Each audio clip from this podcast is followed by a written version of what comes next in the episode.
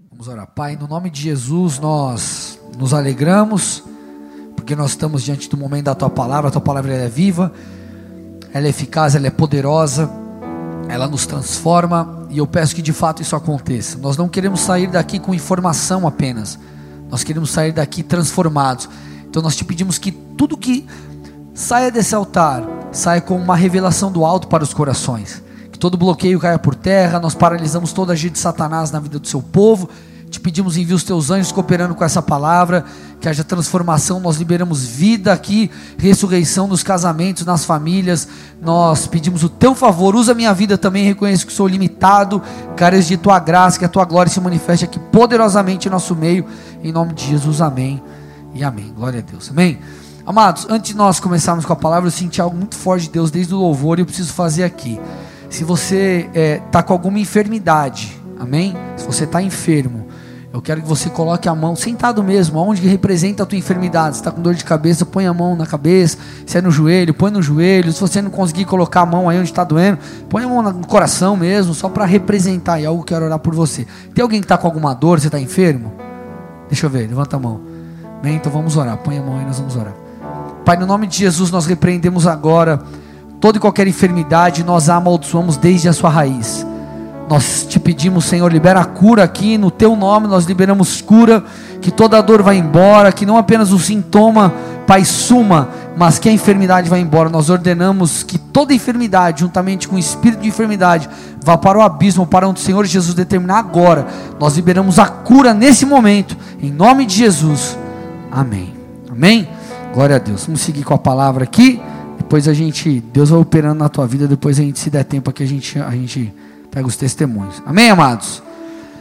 Então, queridos, nós estamos em meio à série de mensagens chamada Restaurando o Fundamento Perdido. Qual que é o meu intuito com essa série? É restaurar aí no seu coraçãozinho, restaurar no coração da igreja a importância da família. Amém? Agora, que eu tenho procurado através dessas séries, eu, pastor Marcial, quem tem ministrado aqui nessa casa, é realmente é, fazer você compreender é, o que é a família num cenário é, social, inclusive. Porque o que tem acontecido nesses dias? A nossa sociedade, ela está moralmente doente, sim ou não? Moralmente doente. E é, um destes sintomas, nós poderíamos citar alguns aqui, um deles é que mostra o que demonstra que a sociedade está moralmente doente, é a desvalorização do matrimônio, do casamento. Então, por que, que eu estou falando que essa série nós queremos abordar a família de um jeito diferente? Porque nós desejamos tanto é, é, é ver uma restauração moral, né? Nós Poxa, fomos às ruas, clamamos tanto aí contra a corrupção e tantas outras coisas, contra eh, questões que estão enraizadas na nossa nação. E, amados, nós clamamos por uma mudança, por uma sociedade mais justa. Nós queremos que os valores morais e espirituais ganhem corpo no meio da sociedade. Agora, onde começa tudo isso? Ou qual deve ser o primeiro passo? Eu acredito que uma das ferramentas de Deus para a mudança social é a família. Eu acredito com todo o meu coração que a família é talvez a principal semente de mudança social. Porque a família é um dos pontos chaves para a restauração moral. Porque vamos lá, gente. Na primeira mensagem, se você ainda não ouviu, acesse Spotify, SoundCloud, Deezer, Apple Podcast, coloca lá André Silva, você vai ver, tem essa série. A primeira mensagem foi o resgate, se eu não me engano, o nome é o resgate. É, nela eu trago todo um contexto histórico que você vai entender da onde nós saímos e por que estamos onde estamos moralmente falando, essa degradação moral. É, nós, é, essa degradação moral ela só acontece porque em algum momento alguém levantou essa bandeira contra o casamento, essa bandeira é, de, de, de sexo sem aliança do matrimônio e tantas outras coisas. E porque alguém começou a levantar essa bandeira, isso foi ganhando corpo. Isso foi afetando as famílias, foi transformando as famílias, foi impactando negativamente as famílias e assim chegou onde chegou. Da mesma forma, é positivamente, o inverso funciona da mesma maneira. Se nós queremos ver uma transformação social, nós precisamos ter uma família estruturada, porque a partir da nossa família nós influenciaremos nossos filhos, nossos amigos, os nossos parentes, e a partir disso a coisa vai ganhando corpo. E quando você para para avaliar, é, nações fortes são nações com famílias fortes. Então o fundamento que está perdido e nós precisamos restaurar é a família. É, um, é, é o casamento sólido, é, é, é a importância do matrimônio. Porque muitas vezes nós olhamos só para o nosso umbigo e falamos: ah, meu casamento está meio ruim, mas tudo bem. Isso vai ecoar na vida do seu filho. E o processo a longo prazo, ele é destruidor. Por isso que nós precisamos, e aqui eu começo a entrar na mensagem de hoje, nós precisamos, meus amados, construir um casamento sólido. Nossa, pastor, mas eu sou solteiro, você está falando sobre casamento? Sim. Pastor, é ministração para culto de casais? Não. A não ser que você fale, pastor, eu não quero casar, estou solteiro, não quero casar e não estou afim, não quero. Eu acredito que não é ninguém aqui. Amados, nós, para tudo que nós vamos é, fazer, nós procuramos aprender, né? Estou dizendo num cenário normal, né? Ah, você quer, é, você vai trabalhar numa nova profissão, você aprende aquela profissão. Tudo que você vai entrar, você aprende. Casamento nós também precisamos aprender. Então você que está solteiro, você tem uma mega oportunidade para que quando você entrar no casamento, você já entre aprendendo com o erro dos outros. Sim ou não? Tem duas formas de aprender, ou você aprende errando, ou você aprende com o erro dos outros. Qual que você escolhe? Vocês estão aqui? Então nós vamos falar sobre casamento, porque casamento é a base, família é a base. Nós precisamos construir um casamento sólido. Agora, não basta você é, apenas começar um casamento sólido. Você precisa manter o seu casamento forte, solidificado no Senhor. Agora, eu falei sobre isso na, nas outras mensagens. É, e eu quero, o tema que eu quero usar hoje é que é superando ciclos, porque uma coisa é você começar bem, outra coisa é, é passarem-se um ano, dois anos, três anos, cinco, dez, quinze, vinte, vinte e cinco, trinta, e você está amarradão. Nesse meio tempo, nesse meio tempo, ou nesse intervalo de tempo, o nosso casamento, a nossa família, o matrimônio, ele passará por diversos ciclos. Por diversos ciclos. E nós precisamos entender, ou precisamos aprender a superá-los. Porque, amados, vocês estão aqui comigo ou não? À medida que o tempo passa né, na nossa vida como um todo, inclusive na família, Novos desafios são colocados diante de mim, diante de você, diante da sua esposa, da minha esposa, sua namorada, enfim. E esses desafios, o que, que eles exigem de nós? Constante mudança e constante adaptação, sim ou não? Meu filho, por exemplo, um negócio básico, mudou o horário da escola do meu filho, meu irmão, a gente está rebolando para tentar acertar a nossa vida.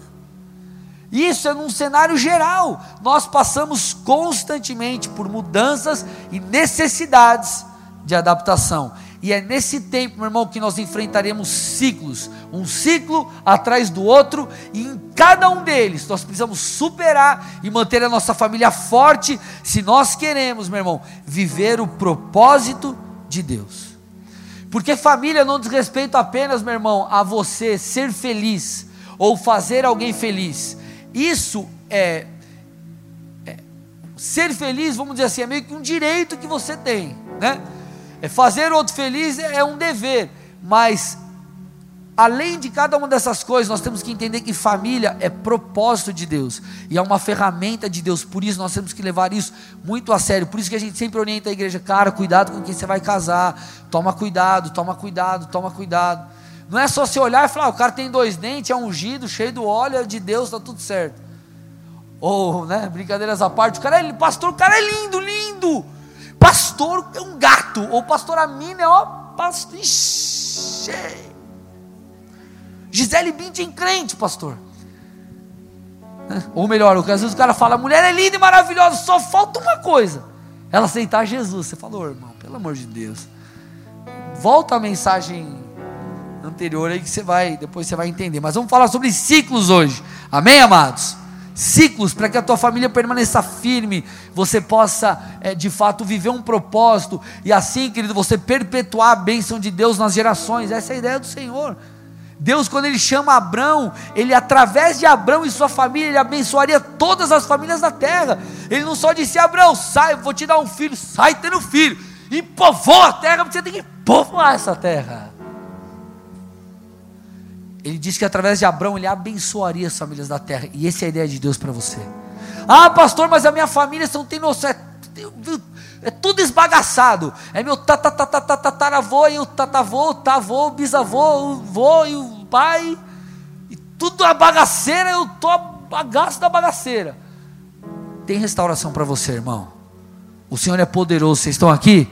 Por isso nós estamos tratando esses temas e você precisa passar, enfrentar alguns ciclos, amém? Vou falar sobre três. O primeiro ciclo que você vai ter que aprender a vencer é o ciclo do comum. Repete comigo: ciclo do comum. O primeiro ciclo que nós precisamos vencer é o ciclo do comum. Eu lembro até hoje Claro que eu não lembro na totalidade, mas eu lembro o cerne, a ideia da mensagem que o meu pastor, pastor Bigardi, trouxe no meu casamento. 12 de junho de 2010. É, ele falou, na, eu durante muitos anos da minha vida eu joguei bola e tudo mais, e ele fez uma analogia do casamento com o futebol. E ele falou sobre nós aprendemos a nos posicionar, é, nós nos posicionarmos em relação ao segundo tempo, ou quando chegasse o segundo tempo. E ele começou a falar sobre isso, ministrar acerca dessas coisas e tudo mais. E ele falou assim: André e Shine, o, casa, o, o segundo tempo no casamento de vocês vai chegar. E aí ele foi falando, falando. O que, que ele estava tentando nos dizer? Uma das coisas. Vocês precisam manter o casamento como especial em todo tempo. Durante toda a vida de vocês. Porque, gente, vamos lá. Quando nós começamos a namorar, o que você mais quer é casar, sim ou não? Né? Sim, não quer casar. Se você é crente e não quer casar, talvez você esteja na hora de casar, mas você não quer casar, meu irmão, você pensa que talvez você não está com a pessoa certa. Ó, já vou gerar separação de namoro aqui hoje. Mas é verdade. Talvez você não quer casar agora, né? Não está na hora, está fazendo faculdade, alguma coisa, mas eu não quero casar com essa pessoa, não. Então, meu irmão, pensa bem, né? Mas o camarada quer casar. E talvez a conversa que mais rola, talvez parta da mulher, isso é: onde vai ser a festa? Qual vestido eu vou usar? Como vai ser a decoração? Aí o homem já fala: onde vai ser a noite de núpcias? Onde vai ser a lua de mel? Na verdade, a mulher pergunta onde vai ser a lua de mel. Para o cara não importa, né? Tem que ter só a lua de mel, tá certo. Tá num quarto lá, tá bom. Mas é, os pombinhos, eles sonham com o dia, no dia que eles vão acordar e tomar café juntos, dormir na mesma cama e tudo e por aí vai. Isso é bom demais. Porém, com o passar do tempo, ou quando che chega o segundo tempo na vida de muitos casais, aquilo que era especial se torna comum. Esse é um ciclo que você precisa vencer, meu irmão e minha irmã. É, é coisas que você fazia com prazer, hoje você não faz mais. Antes você levantar mais cedo, passar um cafezinho para o marido quentinho.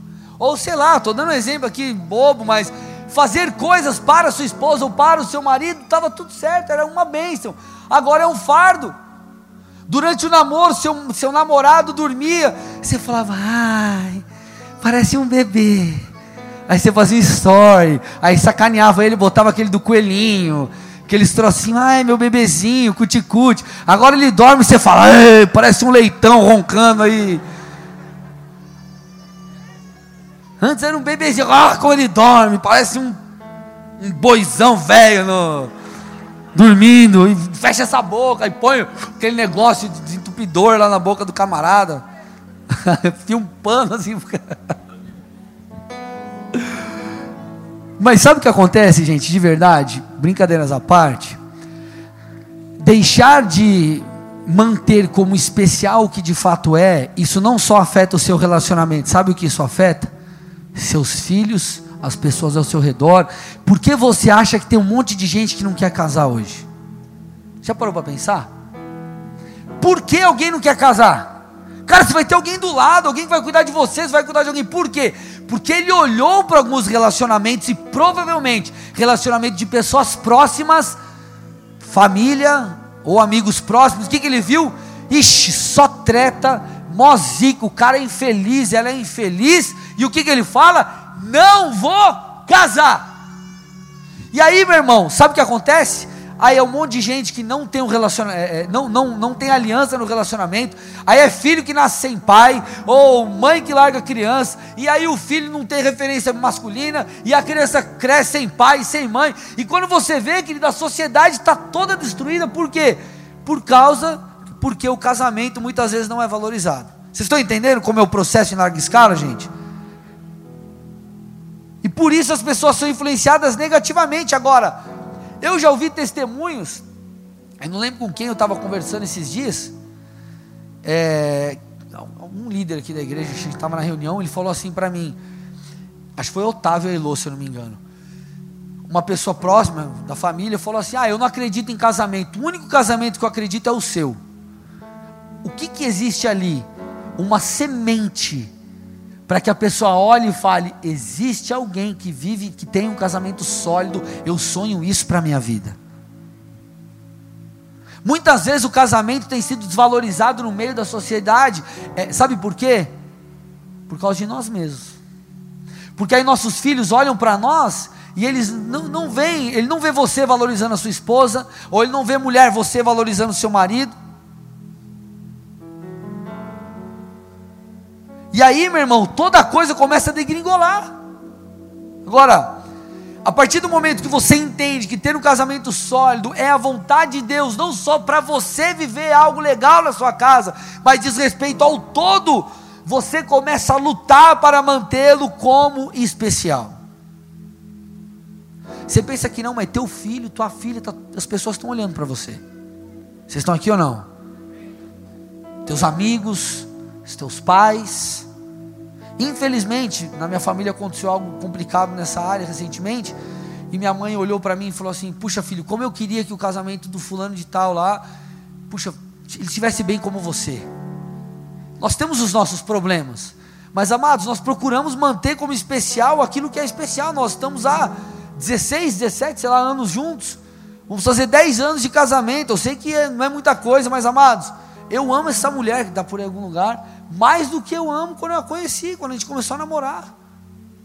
Te amo, princesa. Vocês estão aqui? Agora, como manter duas chaves para você manter o casamento como especial e vai aprendendo, solteiro. Vai aprendendo. Primeira coisa, tenha atitudes práticas. Gente, você precisa manifestar a sua fé, porque sem obras ela é morta. É a mesma coisa no casamento. Agrade seu cônjuge, irmãos. Tá chegando o dia da mulher, pelo amor de Deus. Não esquece. Tá chegando dia 8, dia 8. Aleluia. dia 8. Então dá presente para tua mulher, leva ela para jantar, faz alguma coisa que ela gosta. Eita glória, aleluia. Marido dessa irmã aí, Deus abençoe. Porque, amados, pense com. Ei, ei, ei, me ajuda aí, gente. Bugou aqui o troço.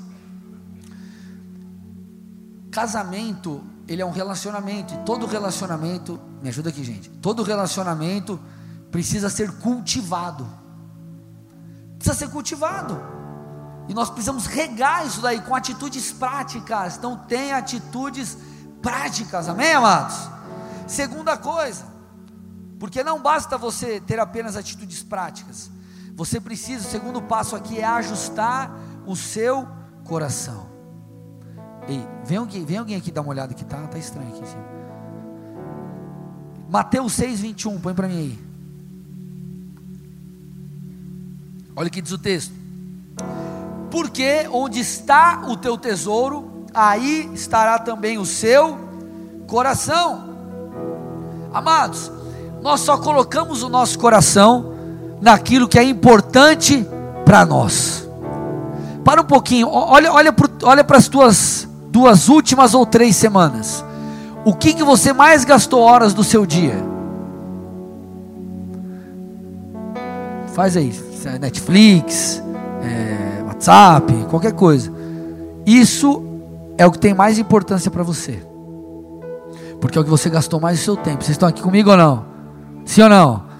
Nós precisamos, amado, ajustar o nosso coração, porque nós só colocamos o coração naquilo que é importante para nós. A nossa disposição de honrar só se volta para aquilo que está em nosso coração. Agora, como que você vai conseguir ter atitudes práticas? Como que você vai é, é, demonstrar a sua honra para o seu cônjuge se o seu coração não está ajustado?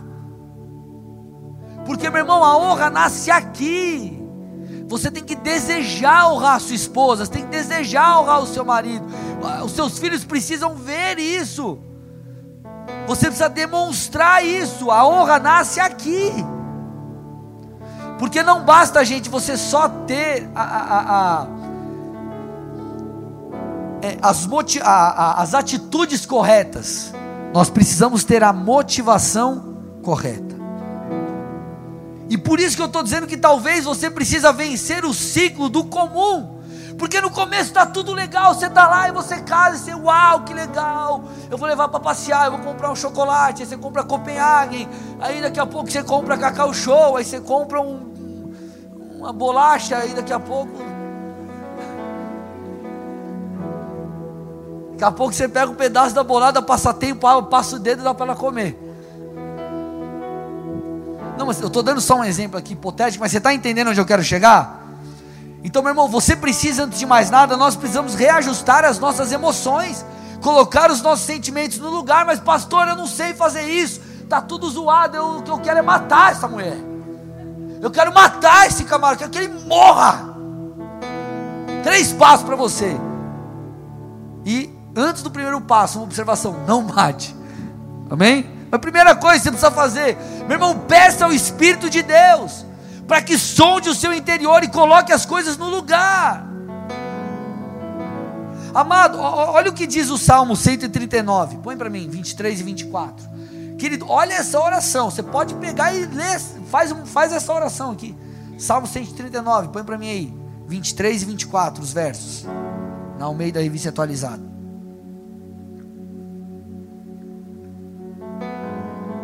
Salmo 139, bugou aí? Salmo 139, 23 e 24. Olha o que diz aqui: Sonda-me, ó Deus, e conhece o meu coração. Prova-me e conhece os meus pensamentos.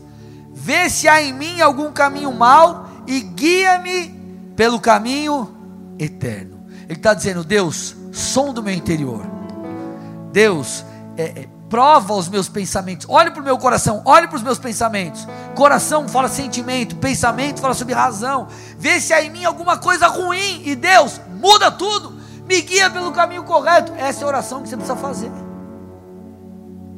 Mas, pastor, o é, que, que eu posso fazer além de orar? Eu vou te falar mais dois passos que você pode fazer além de orar, mas deixa eu te falar uma coisa: a oração é sua principal arma.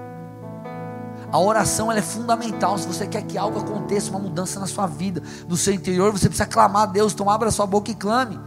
Agora, que outras coisas você pode fazer? Segundo passo aqui: trazer à memória aquilo que te dá esperança. Meu irmão, lembra dos dias bons que você teve em família. Lembra dos dias bons? Uma viagem, um jantar, alguma fase legal. Talvez, cara, você não tinha nem grana para sair para jantar, mas você ficava em casa comendo pipoca, você estava felizão. Lembra dos momentos bons? Lamentações 3:21 diz: "Todavia, lembro-me também do que pode dar-me esperança". Porque, querido, a esperança ela gera fé. A esperança ela faz você enxergar uma luz no fim do túnel. Então, traga à memória os dias bons. Terceira coisa, converse com o seu cônjuge, sente, bate um papo, converse igual gente grande, não é igual criança. Chega e fala assim: vamos ter uma conversa de adulto, de gente grande? Vamos. Vamos tirar todos os filtros emocionais? Sim.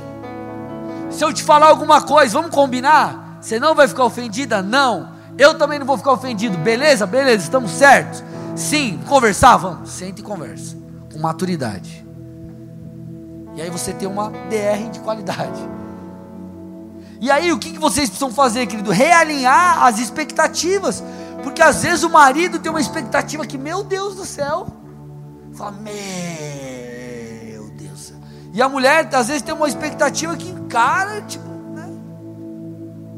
Vocês estão aqui comigo ou não? Agora, o que você tem que fazer? Conversar, bater papo. Ó, o que eu esperava de você era isso, ó, o que eu esperava de você também era aquilo. E vocês conversem, alinhem todas as coisas. Alinhem, conversem. Puxa, fiquei chateado, me senti de tal forma quando você. É, é, porque, amados, a questão não é discutir a razão. A questão muitas vezes é você expor como você se sentiu. Porque às vezes a atitude da outra pessoa ela te fere. Vocês estão aqui comigo ou não? E assim vocês conversam e a coisa vai caminhando. Então, para você vencer o ciclo do comum, você precisa é, ter atitudes práticas. E você também precisa ajustar o seu coração. E para ajustar o seu coração, você precisa clamar ao Senhor, trazer à memória aquilo que te dá esperança. E você precisa bater muito papo com a sua esposa ou namorada, ou você pode até trazer isso para o aspecto familiar, com seu filho, com a sua mãe, com seu pai, por aí vai. Segundo ciclo dos três, que nós precisamos vencer, estou passando da metade da mensagem, é o ciclo da mudança pessoal. Repete comigo: ciclo da mudança pessoal.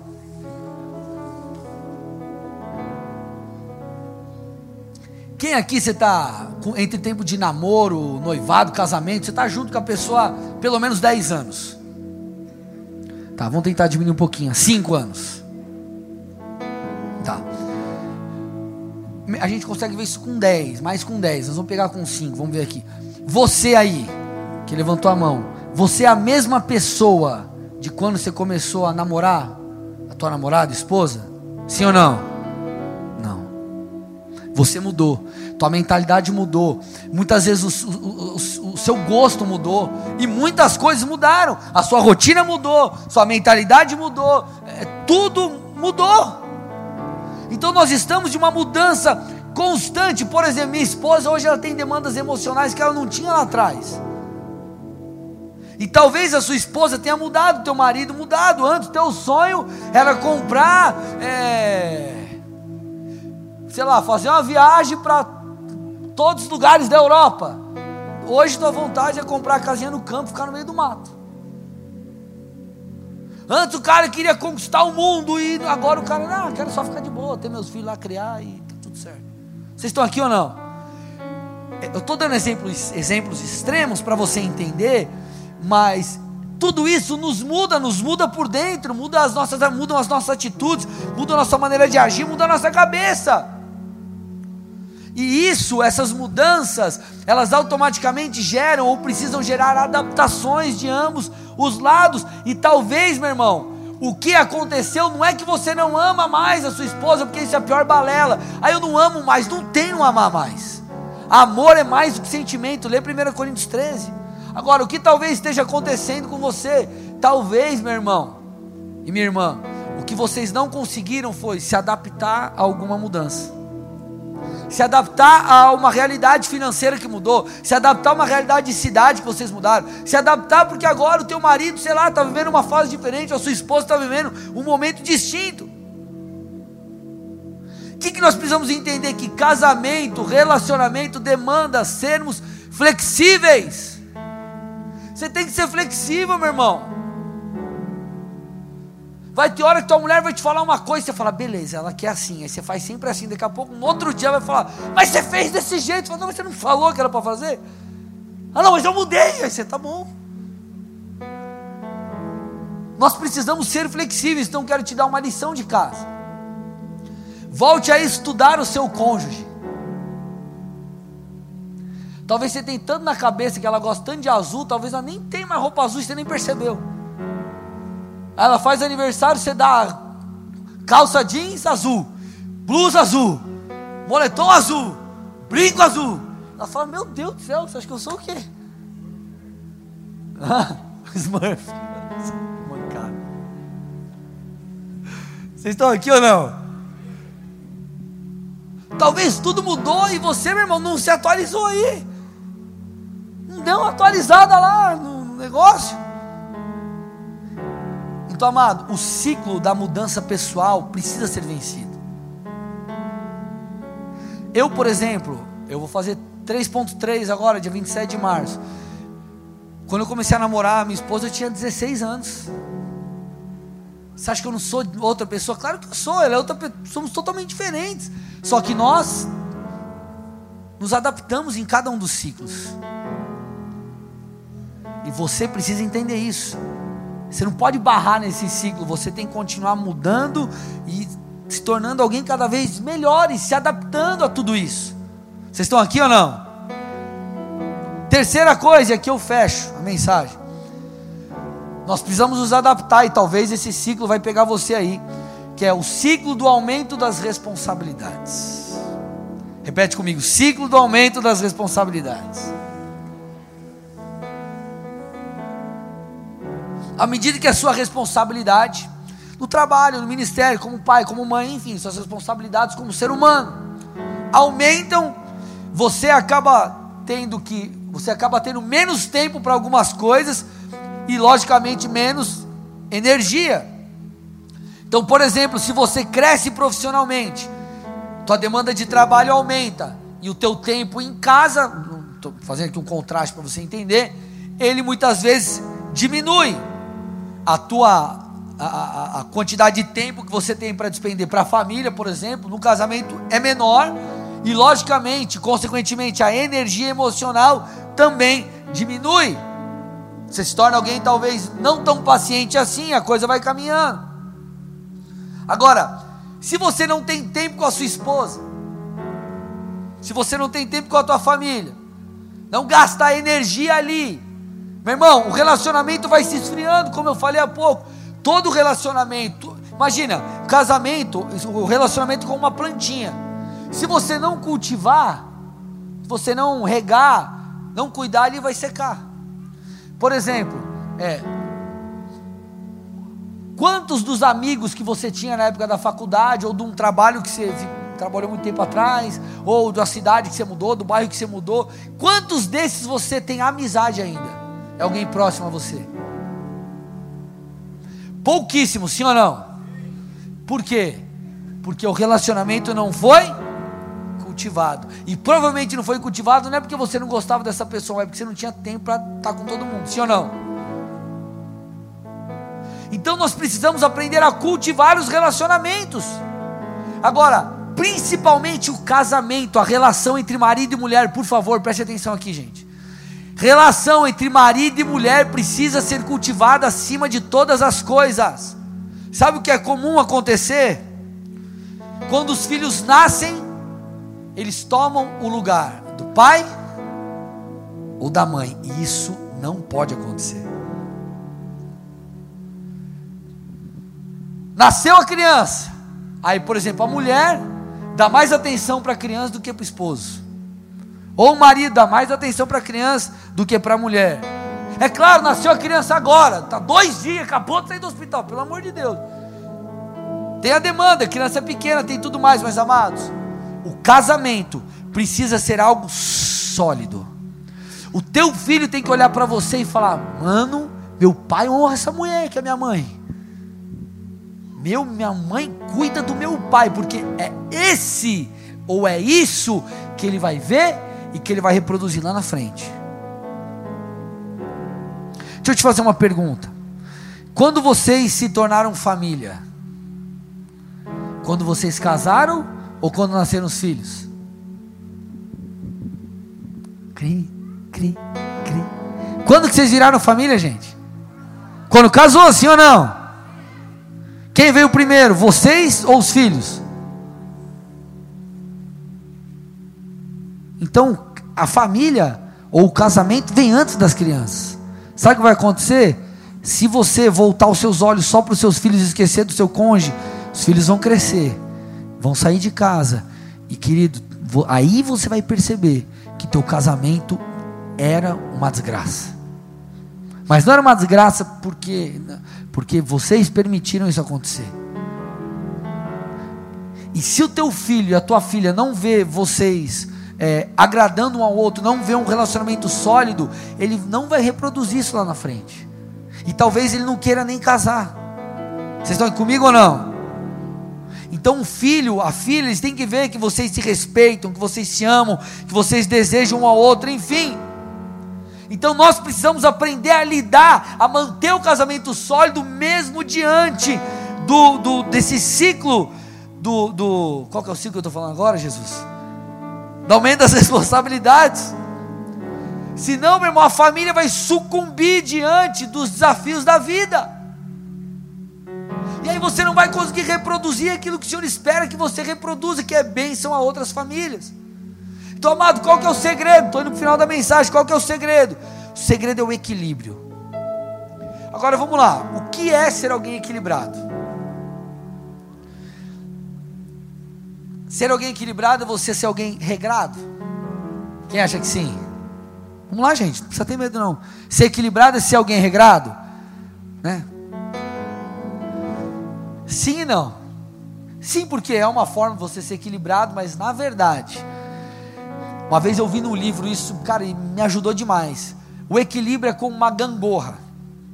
Ora você está embaixo, ora você está em cima. Quando não está em cima, ou está embaixo. Quando está embaixo, está Casamento é isso. Vai ter alguns momentos que talvez, vamos supor, você é do comércio, você tem uma empresa, lá, uma loja de doce, você trabalha com doce. Está chegando a Páscoa, talvez vai trabalhar que nem um cavalo.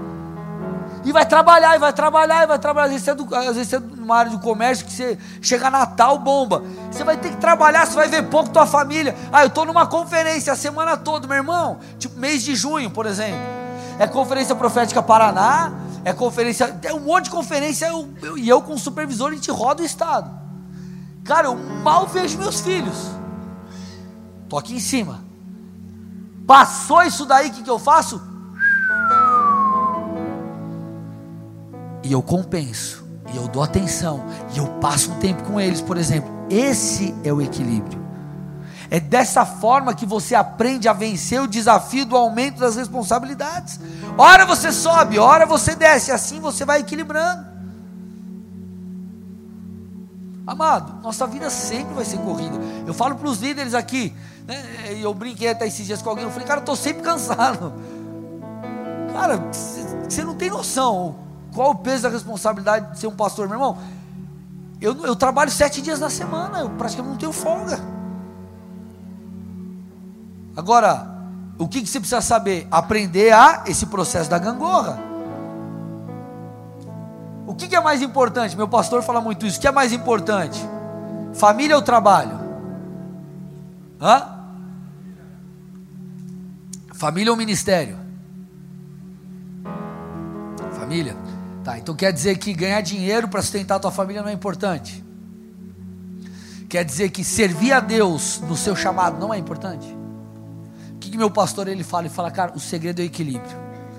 Você tem que estar equilibrado em cada uma das áreas, porque tudo é importante.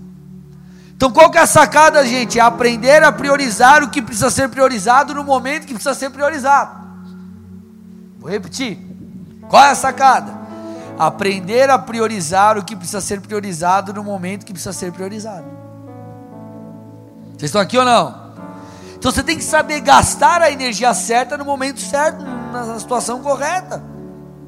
Porque, gente, vamos lá, eu estou fechando a mensagem. É, casar tem, é, não tem a ver só com você ser feliz, tem a ver com propósito. Eu falei para vocês sobre Abraão, olha o que diz a Gênesis 12, 1 a 3. Então disse Deus a Abraão: Disse o Senhor a Abraão: Saia da sua terra, do meio dos seus parentes e da casa do seu pai, e vá para a terra que eu te mostrarei. Olha o que ele está falando agora: Farei de você um grande povo e o abençoarei. Tornarei famoso o seu nome e você será uma bênção. Abençoarei os que o abençoarem, amaldiçoarei os que o amaldiçoarem. Por meio de você, todos os povos da terra serão abençoados. Então ele está falando, Abraão, eu prometo te multiplicar e através disso você vai abençoar toda a terra. Então, meu irmão, família segue um propósito. Deus espera que você e eu, que a nossa família seja uma boa influência para outras. Porque, amado, família tem um propósito. Então você entende o quanto você deve trabalhar e se esforçar para construir um casamento sólido. Aí às vezes você está lá, na igreja você flui, é uma bênção. Em casa parece um, um ringue, um boxe, UFC, luta e, e pau, e só briga. E pá! E aí você chega na igreja, meu irmão. O que valida o seu ministério é a sua família.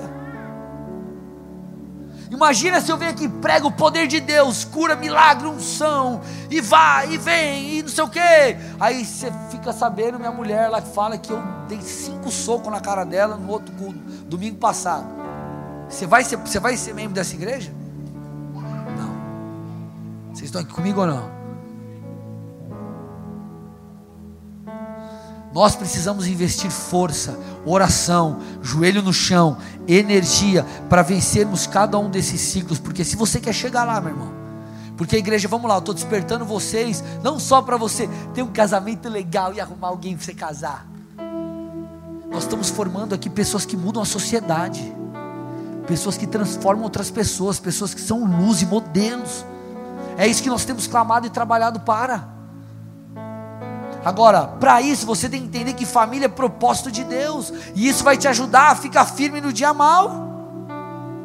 Meu irmão, olha o que a Bíblia diz, Hebreus 13, 4: digno de honra, entre todos seja o matrimônio. O matrimônio é algo digno de honra. Deus quer que a tua família, querido, família perfeita não existe, mas Ele quer, querido, que o casamento seja honrado no meio da sua casa. Você tem que estar feliz com a tua esposa. Está passando um momento difícil, busca ajuda, ora, clame. A gente vai, a gente tem aqui todo culto. A gente já falou. Nós temos aqui todo culto aconselhamento de casais. Quem vai estar aqui, Pastor Marcel, esse hoje? Otávio Elô vai estar aqui.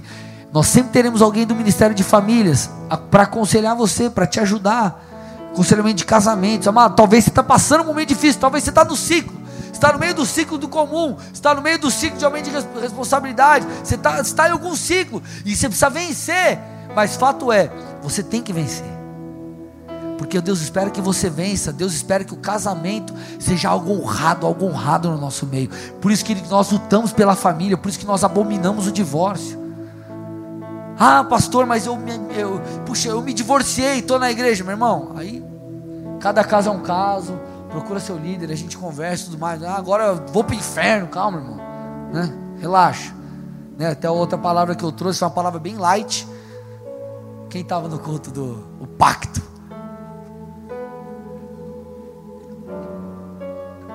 Amém? Mas eu quero que você entenda, querido, que o casamento tem que ser algo honrado e algo que nós vamos lutar. Cara, você tem que estar tá amarradão com a tua esposa. Você tem que estar tá amarradão com teu marido. Vai ter hora que você vai olhar e vai falar, ah, esse piá. Vai ter hora que você vai olhar e vai falar, ih, essa guria é louca aí. Não, não fala assim, né? Tô só brincando. Mas você vai olhar, cara, e beleza, assim vocês passam e vocês vão superando, e tá tudo certo, e vocês vão vencer. Porque Deus tem para nós uma vida abundante, igreja. Ah, mas eu não acredito na mudança do meu casamento. Eu te pergunto, que Bíblia você está lendo, irmão? Que Deus que você serve? Então não é, não é Deus que você está servindo. Deus pode mudar qualquer história, irmão. Deus pode restaurar casamentos, Deus pode mudar famílias destruídas. Esse é o teu Deus. Agora você tem que crer e trabalhar para isso e se esforçar. Porque se chegou nessa situação, não chegou do nada. Agora você tem que, meu irmão, a casa está toda esbagaçada, vamos remover o entulho e vamos reconstruir passo após outro. Vocês estão aqui ou não? Amados, o fundamento perdido precisa ser restaurado. Você tem que superar os ciclos. Você tem que superar o ciclo do comum casamento precisa manter-se como algo especial. Você precisa superar o ciclo do aumento de responsabilidades. E você precisa superar o ciclo da mudança pessoal. Se você superar cada um desses ciclos, eu tenho certeza. Você vai olhar para trás e vai falar: Cara, eu amo essa mulher mais do que eu amava antes. Eu amo esse homem aí mais do que eu amava no começo. Vocês estão aqui? Feche seus olhos. Curva sua cabeça em nome de Jesus.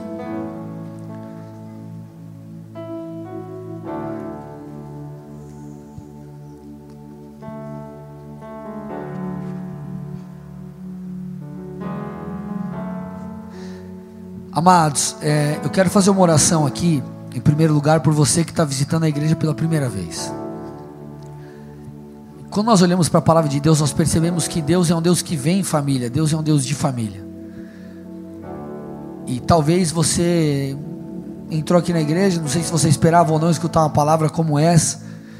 Mas fato é que Deus está te chamando para ser família hoje. Família de Deus, porque todo ser humano é um ser criado, foi um ser e é um ser criado por Deus. Logo nós somos criaturas. Porém nós nos tornamos filhos e somos adotados pelo Senhor quando nós entregamos a nossa vida a Ele. Então nessa noite o Senhor está te chamando para fazer parte da família de Deus.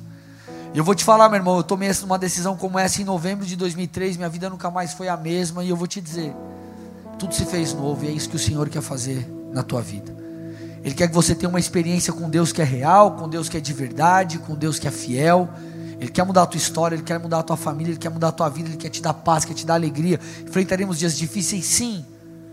O Evangelho passa, viver o Evangelho passa por dias de dores e sofrimentos, renúncias, com certeza. Mas em todo tempo, o Senhor é conosco e Ele nos leva a aprender em cada situação. Então, que todos, peço que todos fechem os olhos, curva a cabeça, por favor. Eu quero fazer uma oração com você que está visitando a igreja pela primeira vez, ou você que talvez está distante dos caminhos do Senhor e deseja hoje entregar tua vida e tua história ao Senhor.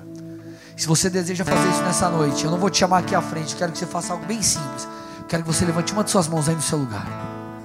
Meu irmão, levante uma de suas mãos no seu lugar. Talvez você já deu sinal para tanta coisa na sua vida e o Senhor está te chamando hoje para dar um sinal a Ele. Levante uma de suas mãos e repita uma oração comigo aí no seu lugar, baixinho mesmo. Diga assim: Senhor Jesus, Senhor Jesus nessa noite, eu me humilho diante de Ti. Eu, eu te peço perdão, por, cada um dos meus pecados, e, reconheço que. Tu és Deus. Eu, me rendo a Ti, a que a partir de hoje, partir de eu, hoje seja guiado, eu seja guiado pelo, Senhor, pelo Senhor em cada etapa da minha vida. Da minha te, peço vida. Também, te peço também, escreve meu nome, escreve meu no, nome livro, da vida, livro da vida, e que eu possa viver eu possa a, abundância do Senhor, abundância em, nome Senhor, de Jesus. em nome de Jesus. Pai, eu entrego essas vidas a Ti. Em resposta a essa oração, abençoa-os que eles sintam a sua paz, a sua presença, o teu toque, eles sejam visitados. Eu abençoo cada área.